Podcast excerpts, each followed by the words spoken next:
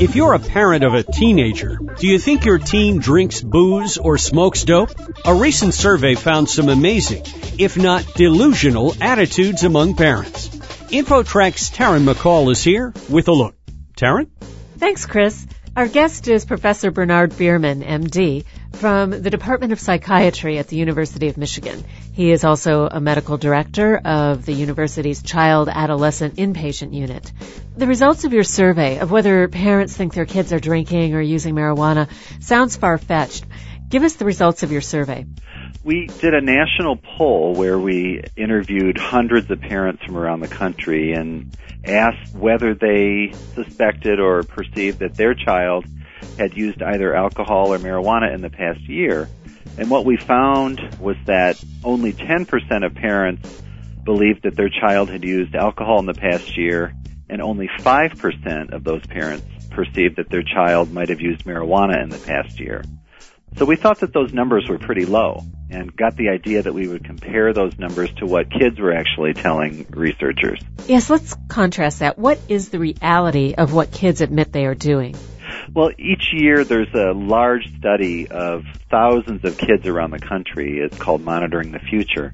And when you ask kids themselves whether they've used alcohol or marijuana, 52% of 10th graders reported that they had used alcohol in the past year, and 28% said that they had used marijuana. And of course, those numbers are a lot higher than what their parents are reporting. Another interesting aspect of your survey is that parents think that kids in general are using alcohol and drugs, just not their kids.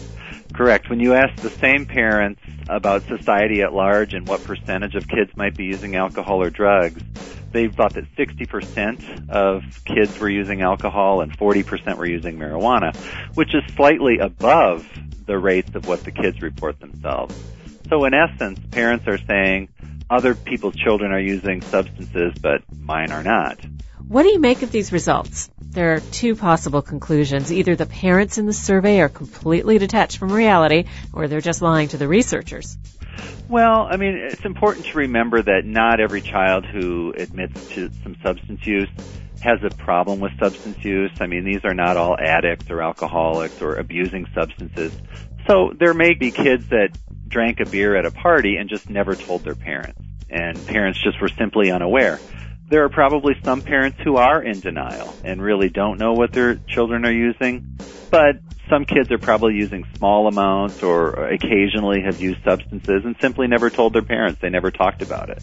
Let's turn to some prevention tips. What are the signs of drug and alcohol use by kids that parents frequently miss? If a child develops a problem with substance use, really their functioning begins to decline. They might start to do poorly in school. They might change the types of friends they hang out with. They might appear more moody or withdrawn or isolative. And those are the signs of substance abuse.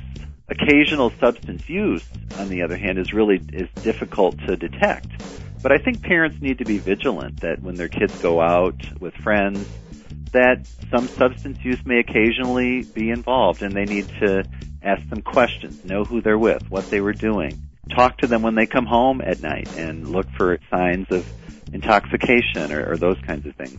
I think the best prevention is open and honest communication. You also warn that parents shouldn't overreact over a single instance of substance use. So how do you recommend that they handle a first time incident?